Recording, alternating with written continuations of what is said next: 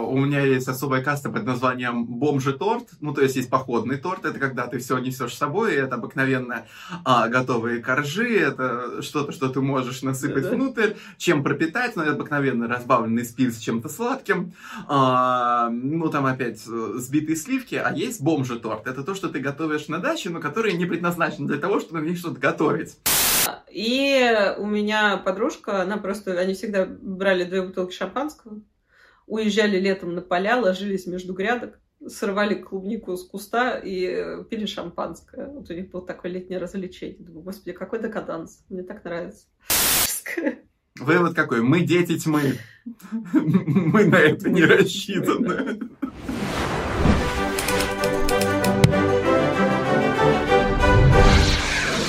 Доброго времени суток, с вами шоу снова «Некультурное», Алена Ванченко и Андрей Дмитриев-Радвогин.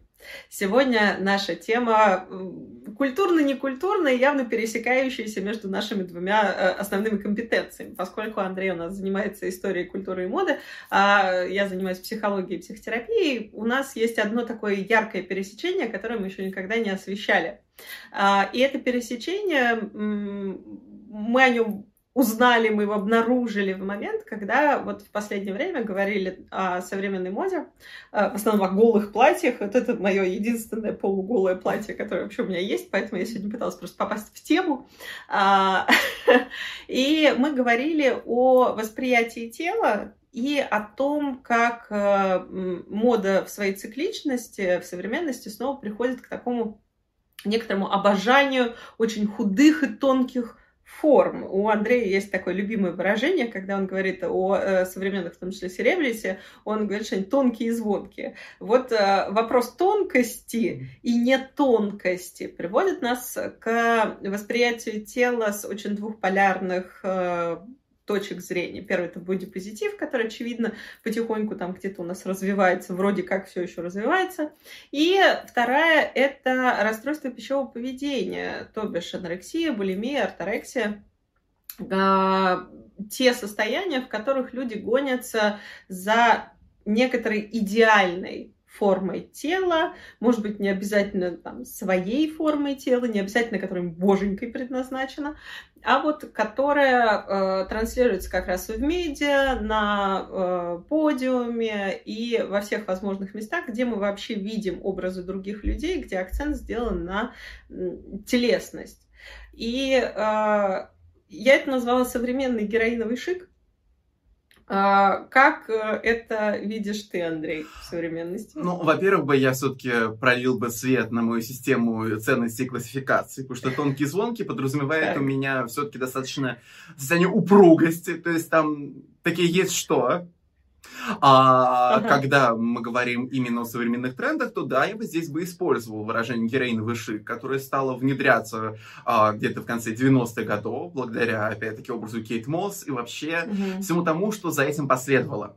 То есть, в целом, смотря на современную повестку, ну, тут не так давно, как вы могли заметить, у нас в шортах, кстати, загляните в наши шорты, я рассмотрел как раз моду. Загляните в наши шорты звучит очень двусмысленно. Да, мы, Андрей Дмитриев-Радвогин, загляните в наши шорты. Загляните в наши шорты, в общем-то. Да, загляните. Я рассматривал как раз тенденцию на голую моду. Ну ладно, обнаженный гламур, давайте называть это по-другому. То есть понятно, что в рамках 60-секундного видео ты мало что можешь нормально рассмотреть, но на самом деле там, может быть, я рассмотрел, ну, скажем так, нейтральную повестку и повестку такую более-менее хорошую. Но на самом-то деле, если анализировать современную ситуацию, вообще-то все очень попахивает на эти бензином или чем-то еще похуже. Потому что, с одной стороны, да, у нас есть достижения в области бодипозитива, то есть спасибо нашей вечной, прекрасной, любимой Лизо, что она действительно демонстрирует, что своего тела стесняться не нужно, хотя мы тоже обсудим и эту сторону, потому что она все-таки, как говорится, эти бодипозитивы бывают тоже очень разные, то есть как человек человеку, человек, то и бодипозитив, бодипозитиву тоже бодипозитив. Но вот на вот этой волне, на этой инклюзивности, принятия себя, своих особенностей, то есть посмотрите на моду, на естественную форму груди, ты все равно видишь, насколько все больше и больше становится тенденции в сторону максимальной экстремальной худобы. Снова. То есть сначала, как говорится, все с тревогой увидели, как линия ваших джинсов поползла все ниже, ниже и ниже. Потом увидели, опять-таки, что у нас появляется все больше мальчиков, девочек, особенно девочек на показах, которые, ну, знаете, вот такой вот классика жанра, дефицит массы тела. И становится понятно, что вроде бы как мы-то идем в такую сторону принятия естественности, но при этом у нас перекосы идут в очень такие сильные и разные стороны, где с одной стороны до дефицита, а с другой стороны, ну вот то, что мы сегодня будем обсуждать, которое уже, опять-таки, тоже не отдает чем-то, знаете, здоровым. То есть не хочется никого, конечно же, оскорбить, хотя, с другой стороны, я, как человек, который страдает не просто от лишнего веса, а все-таки от ожирения, то есть, ну, слава богу, сейчас я хотя бы вешу 126 килограмм, полтора месяца назад это было 144. Не спрашивайте, как так получилось. Просто оказывается, что люди перед лицом максимального сильного стресса могут очень интересно менять свое пищевое поведение. Ну и свои формы. Может, я тебе вот прям... Я тебя прям здесь сейчас вклинюсь немножечко, да? По поводу обидеть, не обидеть. У нас есть нормы здоровья. Я считаю, что обидеть можно мнением. А когда мы оперируем фактами, когда у нас есть у обоих частей спектра и экстремальной худобы, и экстремальной полноты свои последствия, хорошо известные науке, медицине, я думаю, что этим обидеть невозможно, потому что мы не обижаемся на дождик, мы не обижаемся на динозавров, выкопанных из земли, мы не обижаемся на нормы здоровья, да? Нормы здоровья – это вещи, некоторые установленные, существующие. Вот. Я так просто это вклинюсь со своим комментарием, что будете обижаться, подумайте об этом, если ты уж меня прости, все-таки когда ты так постоянно лавируешь среди современных тенденций, ты уже и не знаешь, что можно говорить, что нельзя говорить, где это обусловлено законодательством, где это обусловлено тем, как теперь принято, ну, в условном передовом обществе обсуждать те или иные вопросы. То есть, действительно, перед нами вот такой очень интересный раскосец, где идеальной середины ее очень сложно найти. То есть, где мы или чествуем максимальное принятие себя абсолютно в любом виде, прям вообще, какого только вам заблагорассудится, и вообще все, что бы вы с собой не сделали, все прекрасно. Или же, вот это как раз старый добрый привет из рубежа 20-21 века, где мы все равно вот можем отметить вот это прям экстремальное стремление к такой худобе, которое уже тоже не совсем как бы про здоровье и здоровый образ жизни нам таки говорит. То есть это не про тонкость и звонкость, это уже про что-то, что вызывает много как раз тревоги, поскольку вот я бы даже все-таки еще бы сделал маленький такой исторический экскурс в истории тех же самых супермоделей. Дело в том, что одним из факторов того, что мир моды сам переварил концепцию супермоделей, как вот этих, знаете, таких вот идолов, на которые все должны равняться, была проблема как раз этого героинового шика. То есть чудовищная вот эта, ну просто, ну нельзя сказать пандемия булимии, но... может быть, просто не очень корректно. Но это было чудовищное влияние на популярную культуру, которая вырастила целое поколение там, девочек, и, я бы сказал, мальчиков тоже, которые настолько не удовлетворены своим телом, что они готовы себе физически вредить. И поэтому я считаю, что об этом очень важно говорить, поскольку я в прекрасном мире охудевания нахожусь уже лет с 11, и думаю, это будет моя прекрасная история на всю прекрасную жизнь. Ну и хотелось бы поговорить с компетентным человеком. И еще раз вы столкнулись с выпуском, где Андрей офигевает, а потом еще больше офигевает, и еще и пугается. Да нам сложно напугаться, потому что мы с тобой, как выяснилось в подготовке к этому видео, оба не знакомцы с тем, как ощущается расстройство пищевого поведения. Здесь единственное, нужно сделать такую сфотку. Героиновый шик на то героиновый шик, что там люди худели на героине. Когда в твои системы физиологически поступает этот морфин, что меняется форма восприятия реальности, меняется форма восприятия себя, и еда становится не нужна.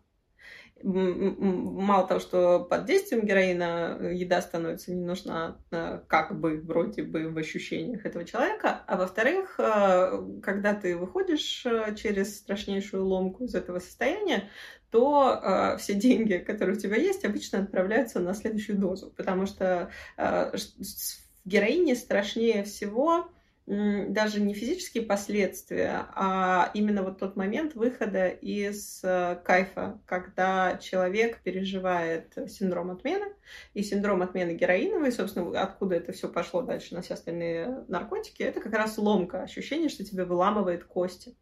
Потому что что? Потому что человеческий мозг стремится к компенсации. Если вы сильно затормозили, он сильно растревожится, растормозится. А если вы его сильно, там, не знаю, накачали эндорфинами, собственно, морфинами и наркотиками, которые его возбуждают, он будет сильно седироваться. Ну и там очень тяжелая химическая цепочка, да, почему героин настолько болезненен для отхода из этого состояния. Но суть своя, вот вообще название ломка, оно как раз вот героина произошло. И самое главное, получить следующую дозу, это значит, что все твои деньги будут уходить не на еду и не на качество жизни, будут уходить на героин. Страшная вещь, страшная штука. И название этого героинового шика, это тоже на самом деле, вот если так подумать ретроспективно, это тоже некоторая популяризация. Мало того, что заболеваний впоследствии, да, таких как анорексия, булимия, но это еще и популяризация зависимости на самом-то деле. Если же мы так говорим, да, кто хочет быстро похудеть, помнишь, вот я вырастала тоже в 90-е, как и ты, и помнишь, у нас были таблетки для похудения с червями. Да, много чего. Когда одну принимаешь, в тебе поселяются глисты, ты эти глисты кормишь, а второй таблеткой через нужное время ты этих глистов убиваешь. Ну, то есть сейчас говорить об этом в 2023 это какой-то такой просто это разрыв мозга, да? А там это было совершенно повсеместно. И вот эта вот идеальность анорексии и булимии, вообще расстройство пищевого поведения, если мы говорим об их психологии, они очень сильно завязаны на идею быть хорошим, быть идеальным.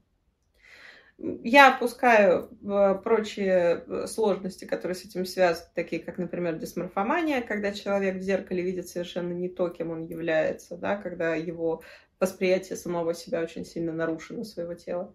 Но психологически анорексички — это кто? Это девочки-отличницы. Они должны быть лучшие во всем. И это очень страшно в формате как раз расстройства пищевого поведения, потому что если я буду там анорексичкой, я буду лучшей анорексичкой, я умру в самом маленьком весе. И буквально до таких мыслей, когда ты работаешь с анорексиками или там с людьми с расстройством пищевого поведения внутри терапии или внутри там рехаба и так далее, ты действительно в какой-то момент тебе просто разрывает мозги. Я помню кейс 11-летней девочки, которая отказывалась пить воду, потому что в воде калории. Ну, то есть там какие-то совершенно страшные за гранью разумного понимания мысли и восприятия реальности, потому что это неразумное понимание. Когда ты находишься в манифестации, в приступе болезни, в том числе расстройства пищевого поведения, в приступе расстройства, реальность ты воспринимаешь по-другому. И более того, нет какого-то, знаешь, такого стартового пистолета, который звучит в твоей голове и говорит, ну все, теперь у меня началось расстройство. Поэтому, когда муссировано в обществе и в моде мы видим эти образы и соотносим себя с этими образами, очень медленно, очень поступательно, очень спокойно и очень незаметно мы начинаем попадать в их сети. А самое страшное в этом, что мы не понимаем, когда болезнь начинается. Когда есть норма, а когда есть болезнь. Вот, на мой взгляд, одна из самых таких страшных моментов касательно РПП. Почему меня, например, напрягает вся вот эта современная мода? Меня напрягает и бодипозитив в той форме, в которой он сейчас существует. Но мода на расстройство пищевого поведения напрягает меня больше, потому что от нее умирают чаще. Вот. Я это смеюсь, потому что нервничаю, не потому что это очень смешно. Вот, это какое-то мое видение этого процесса. Как ты думаешь, чем нам грозит такая мода? Какая из этих двух крайностей? То есть, в целом, ну, поскольку видны именно всегда самые пиковые проявления, ну, во-первых, я бы не исключал снова вот эту вот повестку, что опять у нас вырастет очередное поколение постоянно или неудовлетворенных в себе ребят, которые вот приходят к ненависти к своему телу и вот как вот, знаешь, что ты говорила, когда самая лучшая, там, отличница. Ну, в материале Гриффины была миниатюра на эту тему, где вот герой Стюи, там, в общем-то, по-моему, фантазирует о том, что вот он будет тоже анорексиком, и там заканчивается миниатюра на том, что он лежит в больнице, рядом девочка тоже с такой проблемой, он поворачивается к ней и говорит: «Ты такая жирная». То есть, ну, таким образом говоря, что вот он... самый-самый. То есть, с одной стороны, вот это очень сильно напрягает, поскольку, ну, в свое-то время, вы, может, конечно, не помните, но это действительно была очень-очень большая проблема. Потому что, знаешь, там, как говорится, таблетки с червями не самое плохое. Далеко не самое плохое, что, в общем-то, люди могли предпринять. Ну, и другая крайность, она, в принципе, тоже весьма внушает опасения, потому что, знаете, очень легко рассуждать о том, что принимайте себя в любой форме, если ты нормальные, стандартные формы, знаете, с каким-то минимальным количеством лишнего веса, вы не испытываете одышку, у вас не страдают колени, или суставы. Или с неисправимыми заболеваниями. Да. Или с неисправимыми заболеваниями. Вот, да, например, мы берем какой-нибудь церебральный паралич, и для этого очень важно принимать, для того, чтобы этот человек мог существовать счастливо, ему важно принять себя, принять, что его тело слушается его так, как слушается. Ну, потому что это неисправимо. И то, что другие люди вокруг него из просто человечности принимают его таким, какой он есть, вот бодипозитив в своей качественной версии, для меня, по крайней мере, он про это. Он про нормализацию вещей, которые мы не можем о себе изменить. Или даже можем, но не нужно. Даже если это форма носа, например, да? Вот меня как-то муж спрашивал, говорит: если бы ты пошла на пластическую операцию, что бы ты сделал? Вот после 25 лет, надо сказать, к этому нужно прийти, когда лобные доли сформируются. После 25 лет, наверное, максимум, на который бы там я косметически решилась, это когда я детей откормлю, что-нибудь сделать со своей грудью, наверное. Если бы ты спросил меня до 25 лет, это были бы губы, ну, это еще и мода была, я бы исправила себе нос, честно. Я бы, там, вот липосакция — это вещь, которая меня прям интриговала, особенно в момент моего собственного РПП. И вот это такая... Такое принятие себя, когда ты говоришь: я такой, я окей. Вот это для меня бодипозитив. Или другие люди другие, и это окей. Причем в любую сторону, да, если они вроде отходят от конвенциональных стандартов красоты, или ими являются. Признать за другим человеком, что он там, по золотому сечению красивый человек, для меня это тоже бодипозитив. И не рассказывать ему, что ему нужно там съесть котлетку. Потому что люди, кстати, худые, тоже очень сильно от этого страдают, когда им рассказывают, что ты какой-то до хрена худой. Да. Вот. Как-то так.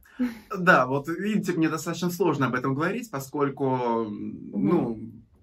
Я-то с высоты своего опыта, моему великому охудеванию, наверное, уже скоро будет уже 21 год. Я уже могу, наверное, судить.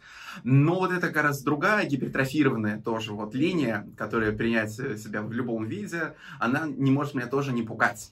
То есть, ну, знаете, всегда, чтобы для лучшей наглядности давайте все уводить всегда в максимальный абсурд. То есть, иногда мне просто кажется, что вот это принятие себя в любом виде, это все равно, что сказать, что, ну, нет, давайте мы отменим все антитабачные законы, антитабачную пропаганду, потому что, ну, это я такой, мне нужно курить, я должен курить, то есть я без курения — это совершенно не я. У меня есть эти проблемы, кстати, но ладно, давайте опустим хотя бы это. Ну и получается, что, ну это знаешь, как мы с тобой действительно обсуждали, и вот эту вот такую, знаешь... Ты, кстати, знаешь, что психология зависимости курения и переедания очень сильно связаны. Я могу об этом подозревать. Судя по собственному опыту, что-то в этом определенно есть. Но вот как мы с тобой действительно обсуждали вопрос вообще культуры отмены в ее хороших качествах, то есть действительно это как вот хороший инструмент для работы оздоровления общества, так и тот же самый вот благие идеи бодипозитива, особенно когда только это все начиналось, действительно я был так воодушевлен, особенно, ну, поскольку тогда я и начинал заниматься как раз исследованием моды, и вот тоже читал про влияние как раз вот этих супермоделей, вот как все коррелировало вот с ужасным вот этим вот ужасом непринятия себя, и там и формы носа, и длины ног, и вообще формы пальцев, и ногтей, и вообще, как вообще можно жить не такой шеей, как у Линды Евангелиста, вообще непонятно. Но потом, как вы понимаете, частенько мы всегда... Можно, но грустно. Да, мы всегда сталкиваемся с немножечко другой реакцией. То есть, когда мы все равно видим, что мы до сих пор не очень-то нащупали в бодипозитиве границы, рамки. То есть, опять-таки, очень сложно говорить о какой-то упорядоченности. То есть, естественно, если мы возьмем там вот тоже вот это вот, уберем лукизм. То есть, лукизм — это когда мы вообще никак не должны реагировать на внешность другого человека. Хотя, опять-таки, это у меня все абсолютно развалилось, когда в тематических пабликах ВКонтакте я просто читал комментарии и видел, что все равно красивые люди брали больше комментариев, больше лайков. И более того, я как-то загрузил фотографию одной модели плюс-сайз. И, в общем, милые девчули стали ее обсирать, потому что кто-то разглядел, что она, ну, посчитала, что она удалила задние зубы, чтобы были красивые впавшие щеки. И начался обсер ее за то, что она с собой сделала, как вообще так можно. Я тогда понял, что это на самом деле не работает. Ну, это не работает, потому что мы биологически настроены на то, чтобы отражать образы других людей, биологические и психологические. Потому что если мы не отражаем образы других людей, мы не знаем, где мы сами находимся, а это значит, что могут пошататься там границы нашей собственной личности. Нам важно вежливо не говорить об этом вслух. Да? Да. Две разные вещи. Можешь замечать, но заткнуться. Да, вот это как раз вот то, что мне больше нравилось. Но в итоге... Я видел все больше и больше тенденцию, что это какое-то экстремальное принятие себя в любой ситуации. То есть не то, вот, с чем ты родился, что нельзя изменить, а все, что вот что ты, ну, грубо говоря, не наел, накурил, там еще чего-то, вот все это прекрасно и замечательно. То есть, переводя это на себя, это все равно, чтобы действительно я бы нашел в себе силы наконец-то взять, вот свалить эту ответственность вот на что-то вот такое совершенно другое и расслабиться. То есть, и вот если у меня есть проблемы с пищевым поведением, а они у меня есть и очень страшные, и при том, что и болтает в разные стороны, и полностью отдаться себе во власть только вот этого расстройства. В итоге я просто представил, что могло бы со мной произойти, ну и я увидел такую действительно недвижимость, которая не очень-то совместимая с жизнью. То есть, понятно, что у вас перед глазами может быть несколько там ярких примеров, там особенно какие-то яркие такие классные девчули из США, которые, несмотря ни на любые параметры, еще чего-то, садятся на шпагат, танцуют, еще чего-то. Но, знаете, иногда кажется, что это просто ошибка выжившего. Это не совсем то, что, как говорится, я вижу в окружающей реальности, и это совершенно не то, как я себя чувствую. Ну и поэтому, вот, возвращаясь к оригинальному вопросу, что в одну сторону вот эти вот отклонения до дефицита массы тела я вижу большую угрозу, действительно, прям для общественного здоровья, так и в другую сторону я тоже вижу большую угрозу для общественного здоровья. А как ты понимаешь, я за здоровье популяции. Вот, казалось бы, все адекватные люди за здоровье популяции. Проблема в том, что куда ни плюнь, начинается расстройство. Потому что меня очень сильно взбесила история про бодипозитив много лет назад, когда там было шествие, очередное какой-то там митинг, не митинг, и люди шли с плакатом «Я не мое тело». Когда идет вот этот уровень рассоединения своей личности со своим телом, я подозреваю глубокие психические проблемы. Почему? Потому что люди и очень часто об этом забывают. Тело — это часть нашей личности. Тело — это я. Тело... Я понимаю, что они хотели сказать, да, что я больше, чем просто тело. или что у меня там глубокий внутренний мир. Ну, зашибись. Но закончится тело, закончишься ты. Тело – это единственная физическая манифестация нашей личности. Единственная. К телу очень... Вот, и это мое личное мнение. К телу важно относиться с пиететом, нежностью и любовью. Вы либо играете заодно, либо, как в моментах любых расстройств, любых проблем, когда мы что-то делаем со своим телом, вы играете против самих себя.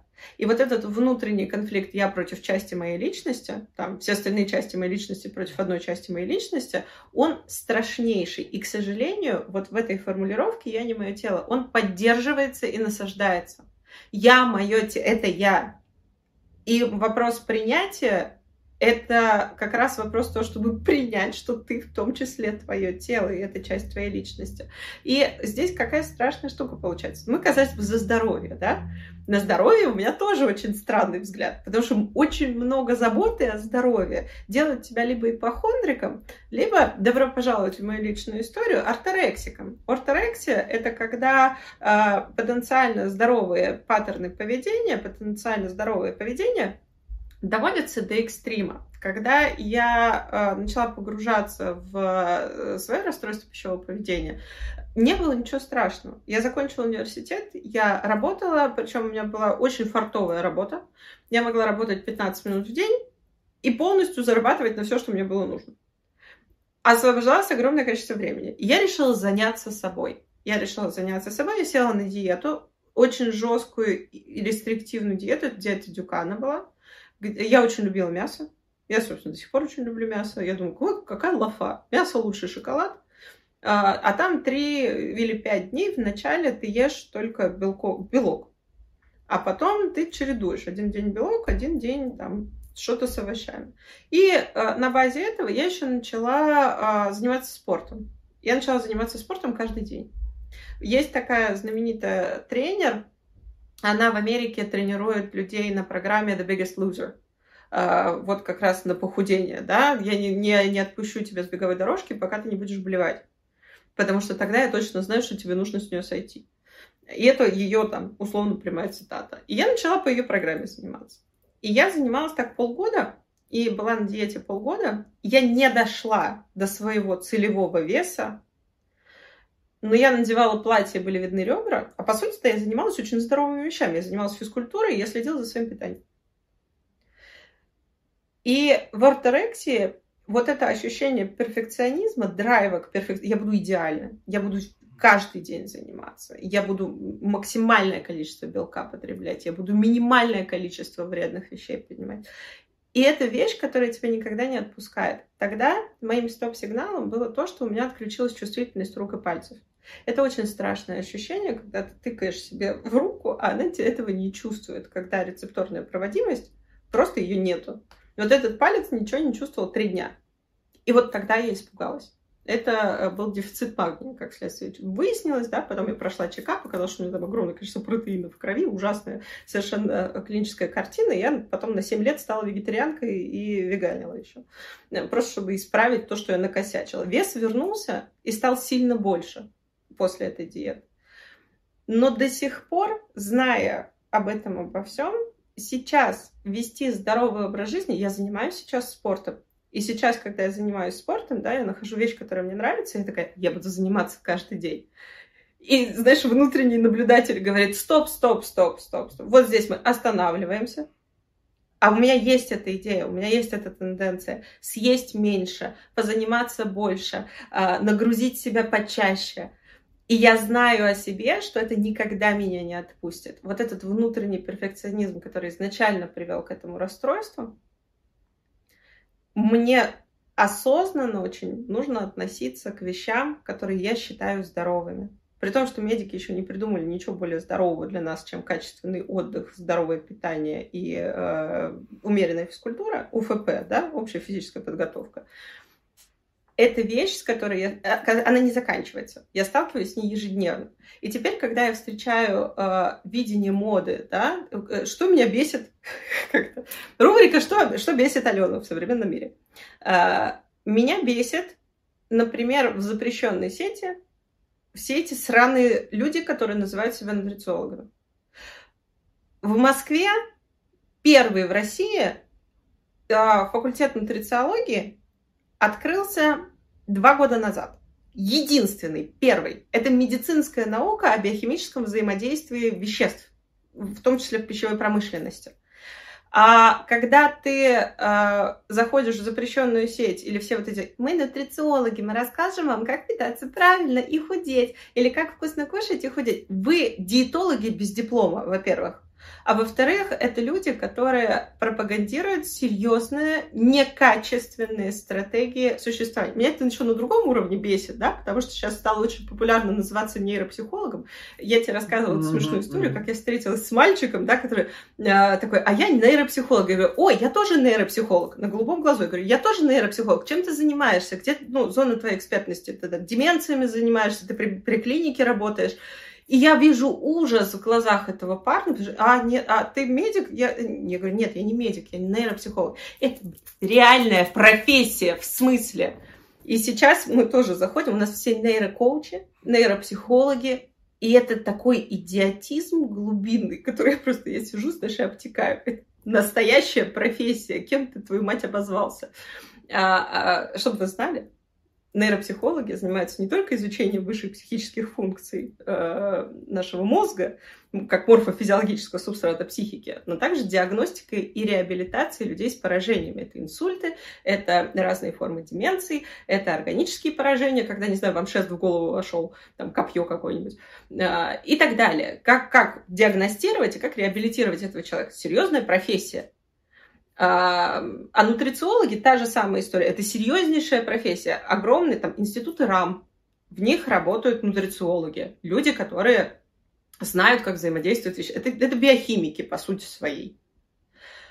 Но вот эти вот люди, которые пропагандируют херню, они вызывают у меня огромное количество бесилова, потому что я себе представляю, какое количество вреда они причиняют окружающим людям. И рубрика «Что бесит Алену сегодня», она закончена. Но, да, имея опыт с РПП, меня это, конечно, все выводит из себя. Эх, надо же, я так ожидал, что Алена мне сейчас, знаешь, все-таки такую кремлевскую таблетку предложит, как все, а она опять это: высыпайтесь, отдыхайте, грамотно питайтесь, вспоминайте про умеренную физическую нагрузку. Ну, опять оно все. Слушай, заметь, я не говорю, что это легко. Вот, но ничего в этой жизни, что хорошо, нелегко. Я тебе рассказывала, по-моему, я видела интервью с Микейлой Питерсон, у которой страшнейшее аутоиммунное заболевание, которое триггерится всем чем угодно, и она ест только мясо.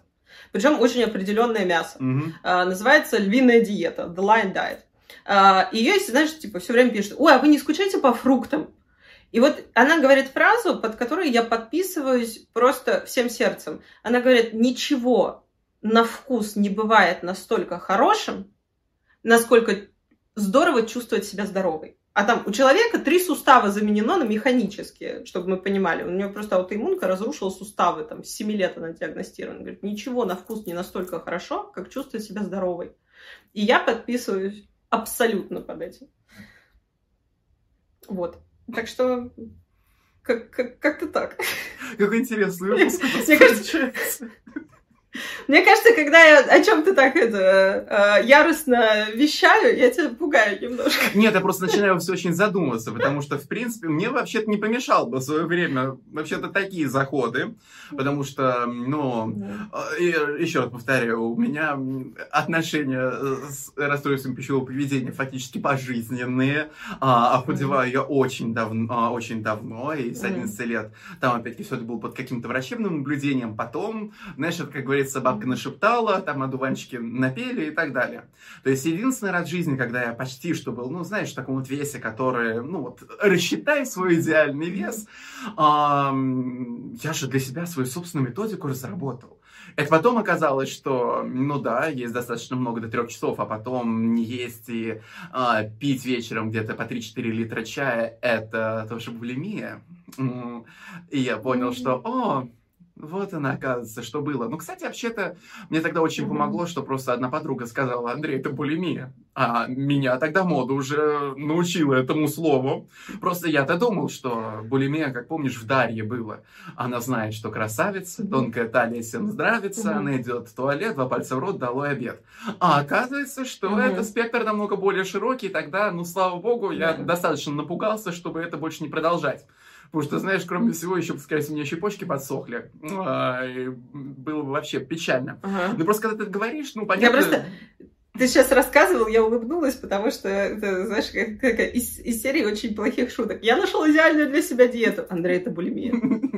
Вот иногда, насколько все-таки важно, чтобы рядом был когда-нибудь человек, который тебе просто сделает чекин с реальностью и скажет: это булимия, это расстройство, это ненормально, чувак. Потому что, знаешь, вообще-то вокруг все меня тоже только поддерживали. Мне даже на физкультуре говорили: Андрей, ты можешь написать доклад, как ты так похудел? Такое, и знаешь... Да ладно. Да. Ну, да. Ну и, в общем, знаешь, слава богу, мне дали вот это. Это, знаешь, слава богу, было не леща дали, просто, ну, сказали и сказали. Но я просто как-то, наверное, среагировал, и более-менее у меня в голове это на место стало. Хотя, опять-таки, мой внутренний наблюдатель сейчас борется с очень важной проблемой под названием «А давай вообще не будем есть». Но, как оказалось, что его срывает абсолютно, когда я сталкиваюсь с экстремальным нервным напряжением. То есть, опять-таки, я всегда думал, что я заедаю стресс. Оказывается, его можно и наоборот. Ну, сейчас я пока пытаюсь с этим уже работать. Но, давай, не знаю, как-то попытаемся выкарабкаться к началу нашей темы. Потому что тут уже переходит все, знаешь, такое о наболевшем. Хотя я считаю, что вообще достаточно правильно, когда люди, может быть, делятся своими историями, потому что самое жуткое, когда ты еще думаешь, что ну у всех все в жизни нормально, то есть ты же не видишь людей, у которых есть проблемы, ты видишь только людей, которые все такие стройные, красивые, накачанные, и все у них замечательно. Вот на людей в порно посмотрите, вообще идеально, и даже задница там с тональным кремом, и там ни единого прыща.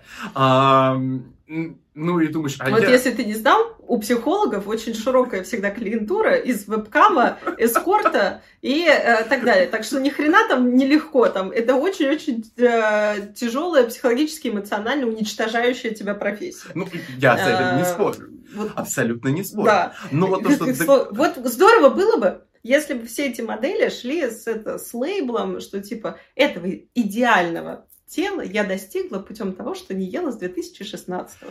Вот, ну, дисклеймер бы. Да, просто договорю свои вот мысли. Было бы как-то нам, намного проще, если бы, ну, больше людей как бы говорили, что да, знаете, не в смысле, что нет, у меня нет этих проблем, а еще расскажите номер телефона вашего доктора.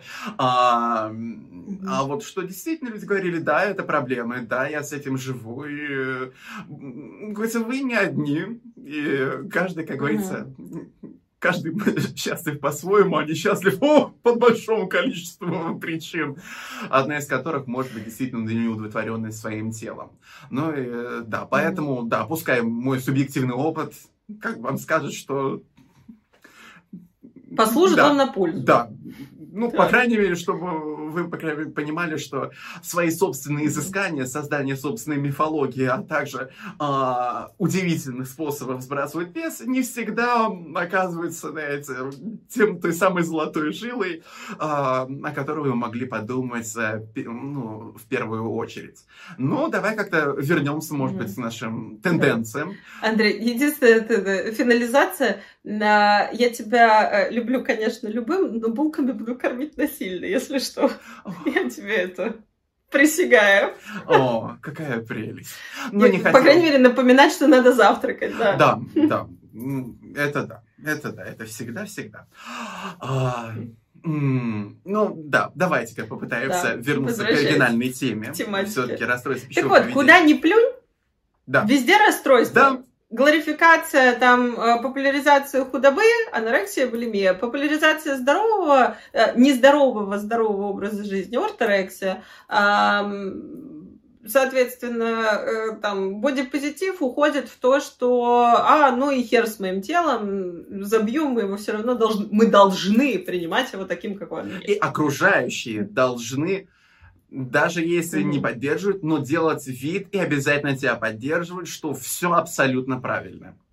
Ты как-то еще, вот, когда мы просто с тобой отдельно говорили, как-то так классно сказала вот это вот, то, что не булишь свое тело, а вот это вот сейчас харассментишь свое тело, вот у тебя очень хорошая фраза была. Используешь. Да. Юзер. Да. Мы относимся к своему телу как юзеры. Мы воспринимаем тело как инструмент достижения своих целей. От ума, от амбиций, от эго.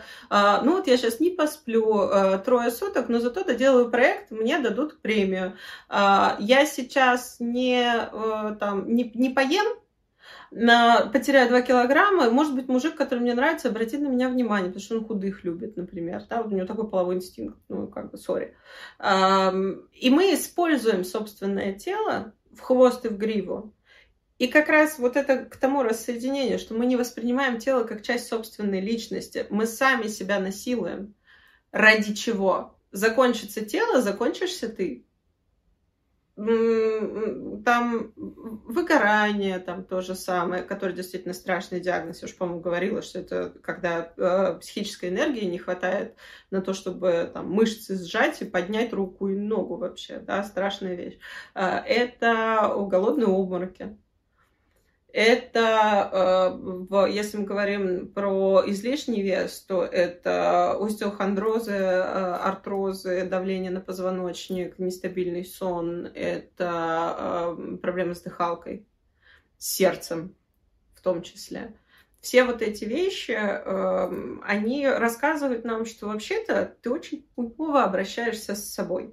Очень. Я не знаю, почему именно слово «хуёво» я решила сделать тихий голос.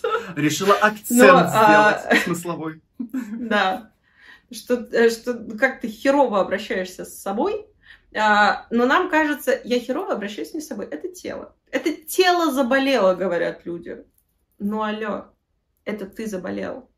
Это у тела, это мое тело не идеально. Это я себя вижу не идеально, если мы говорим правду. И вот это юзерское отношение к телу, оно действительно, мне кажется, и лежит в корне всех вот этих версий заболеваний. Да? Я сделаю свое тело идеальным, или я приму свое тело, там, мне пофигу, что с ним будет, я буду жрать что ни попадя и вообще не ухаживать за ним. Да? Еще один большой момент бодипозитива в вопросах гигиены есть. Да, он такой мерзотный, попахивающий, но в том числе, ну вот это естественный запах моего тела. Окей. И что, мы теперь не будем пользоваться гигиеной? Я вам напомню, что в ходе истории человеческая гигиена спасла множество жизней. Помыть руки может спасти жизнь до сих пор. Вот все вот эти моменты, они действительно из-за рассоединения себя как человека, как личности, и тело, которое мы воспринимаем как инструмент достижения цели.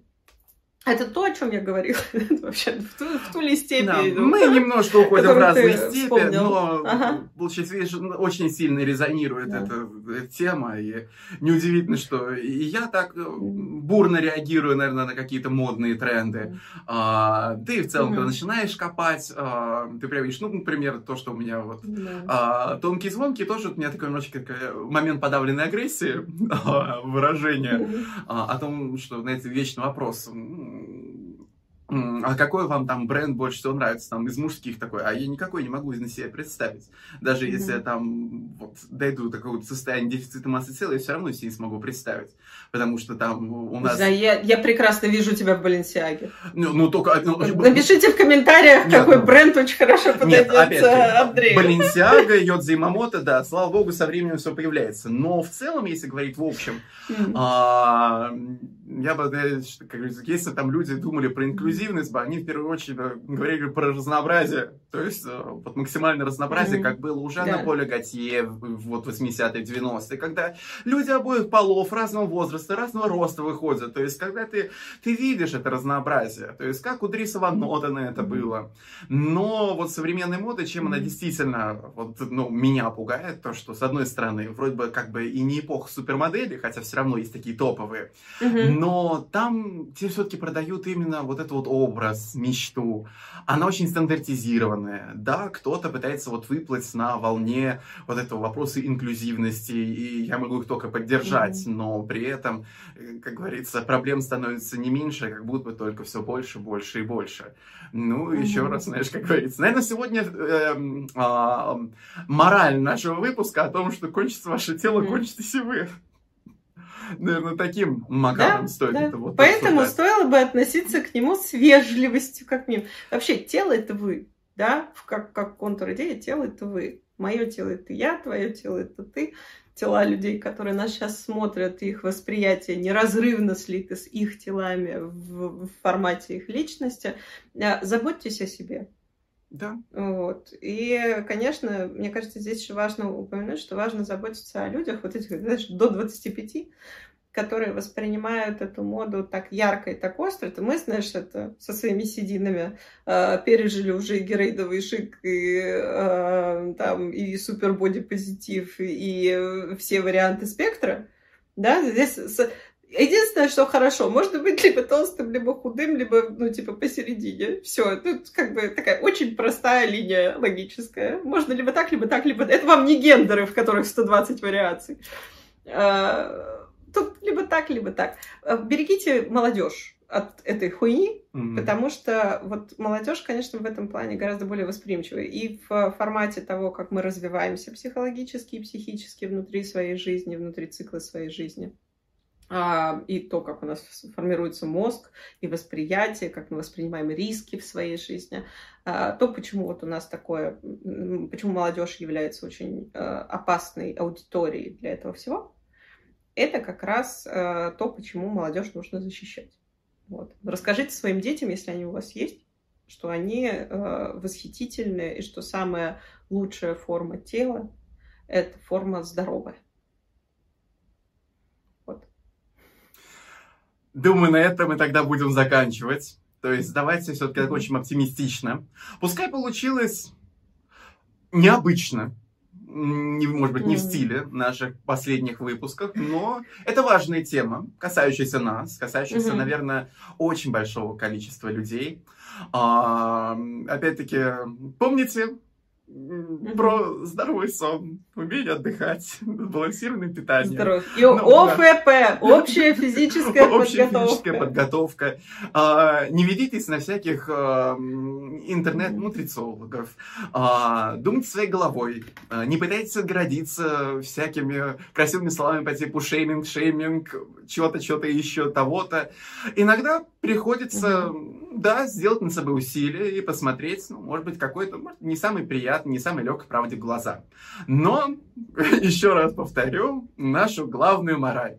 Кончится наше тело, кончимся и мы. Кончимся и мы. И если вы все-таки знаете, что такое нейрокоуч, объясните мне, пожалуйста, в комментариях, потому что я не представляю себе, что это за профессия.